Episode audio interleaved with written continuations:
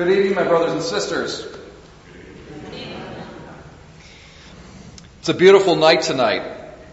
It's uh, we got the sun out. I mean, it's it's nice to have the sun until after eight o'clock. You can drive and uh, enjoy the day a lot more with family and with friends. It's a really beautiful time of the year, spring and going into summer. It's my favorite time of the year. And uh, I think really kind of our weather actually, and this experience of all the sunlight and the beauty, actually helps us understand uh, at least one aspect of the mystery that we celebrate tonight. We celebrate Christ's ascension into heaven. And uh, I'll draw your attention to really just one passage of our readings from the book of Acts. And the apostles are standing on the Mount of Olives and they're described as looking at Jesus as he, as he literally ascends, that his body is lifted up into the air, and eventually what they see disappears.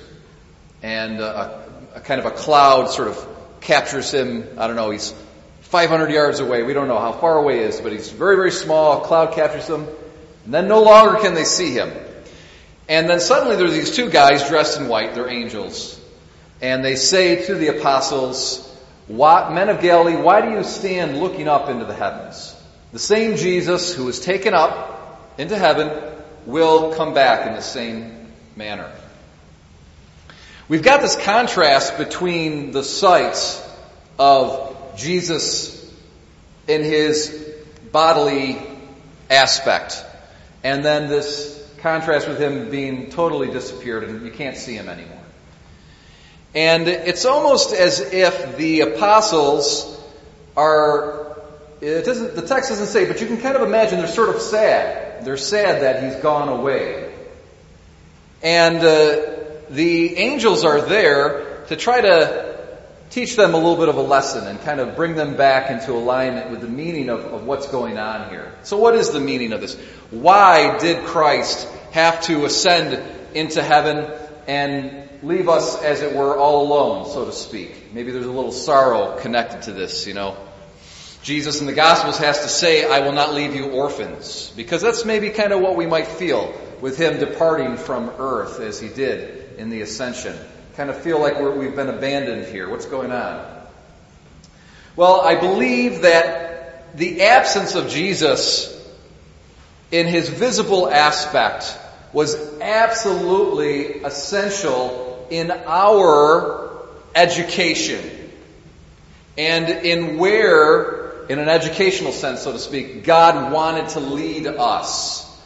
Our ultimate destiny, my brothers and sisters, is a kind of vision. But it's not a vision with our bodily eyes. And that's the trick.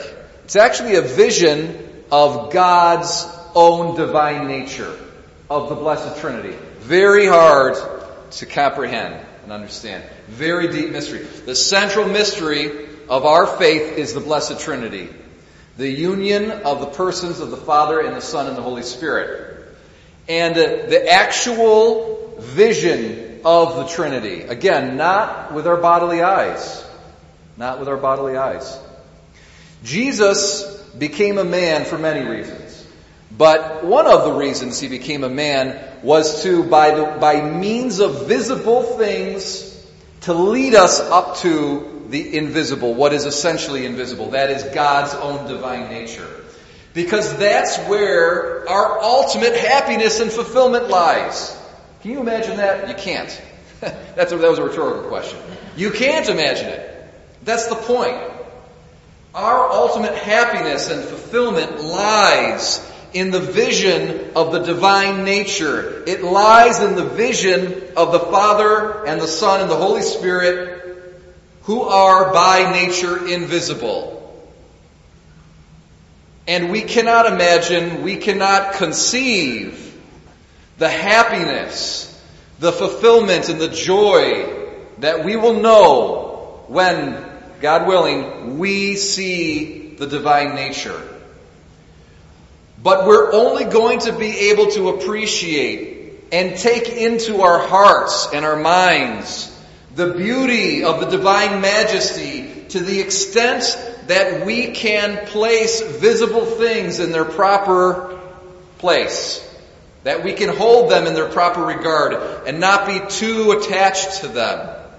So Jesus, by ascending into heaven, was saying, okay guys, I've been with you for this time, for these three or four years here on earth, and you're doing good, you're doing good, but I want to lead you a little bit deeper. I want to, this is, you're going to graduate from junior high to high school right now. Because I'm going away, and your next lesson is a lesson of increased faith in what's invisible and detachment, healthy, a healthy detachment from visible goods, from visible things. And we see even a day like this, the, the creation itself is so beautiful, is it not? I mean, I, my heart expands and rejoices when I see a day like this. We only get about 10 to 15 of them a year, so we really appreciate it when they come around. But it's just gorgeous, absolutely gorgeous.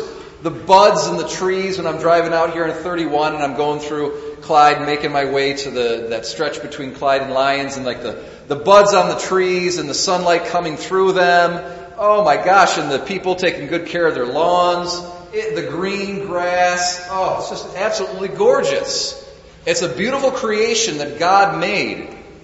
And we know what beauty is. We see a beautiful person, you know, a beautiful woman, a handsome man, and, uh, you know, people in real life are way more beautiful. I'm not talking about these images you see on TV. There's, all, there's this kind of artificiality to the sort of beauty that you see on the computer screen or on the television screen. The, the kind of beauty that, that Hollywood uh, you know, puts before our eyes. Real people can be so beautiful physically, but then also when their personality comes shining through their face and how they move, how they speak, and you begin to see something deeper of them. That, that's something that can be seen, literally seen with the eyes, and it's a very beautiful thing. But how much more so beautiful is the divine nature if, where, where did that beauty come from? that we see with our eyes. Where did it come from? It came from God, who's invisible. How much more beautiful is the origin of the beauty that we see with our eyes? How much more fulfilling and promising and, uh, and delightful and full of joy and fulfillment is the, the origin and the source of visible beauty. My brothers and sisters, this is our destiny. This is where we're called where Jesus went. And I believe that this life on earth, with the absence of Jesus' visible presence, is a school for us.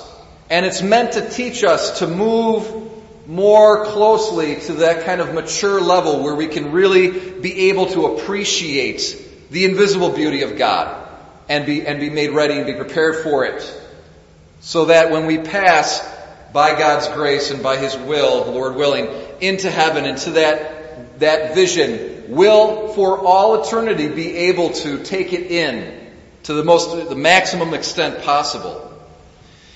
You know, I, another aspect of this is kind of a double-edged sword here. There's the, the fulfillment and the beauty of the source of all beauty, the fulfillment and the joy and the happiness that comes beholding the source of all goodness and beauty and truth.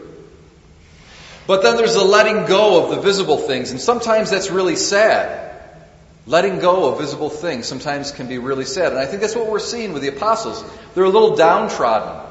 To take a very extreme example, I, I think of something I read in a, in a um, psychology book many years ago that's really stuck with me. Uh, many counselors and psychologists today um, they specialize in dealing with extreme addictions. Okay, so people who are addicted to alcohol or various substances or any sexually deviant behavior of an extreme type, okay? And they deal with people who come into them looking for help because they're totally trapped by the chains of this particular addiction that they're, that they're dealing with. That's probably ruined their whole life. They've been dealing with it for 30 or 40 years or whatever it might be. And uh, they, the psychologists have to deal with, with two things. Number one, false beliefs. The person who's got the addiction believes deeply that this thing that they're addicted to is their greatest need. That's what they believe. They believe that deeply in the depths of their heart. I need this. This is my greatest need. It's a false belief. And the psychologist has to deal with that and talk with the person over the course of months, years sometimes, and sometimes is never successful. But one of the things they've got to deal with is that false belief that this is my greatest need.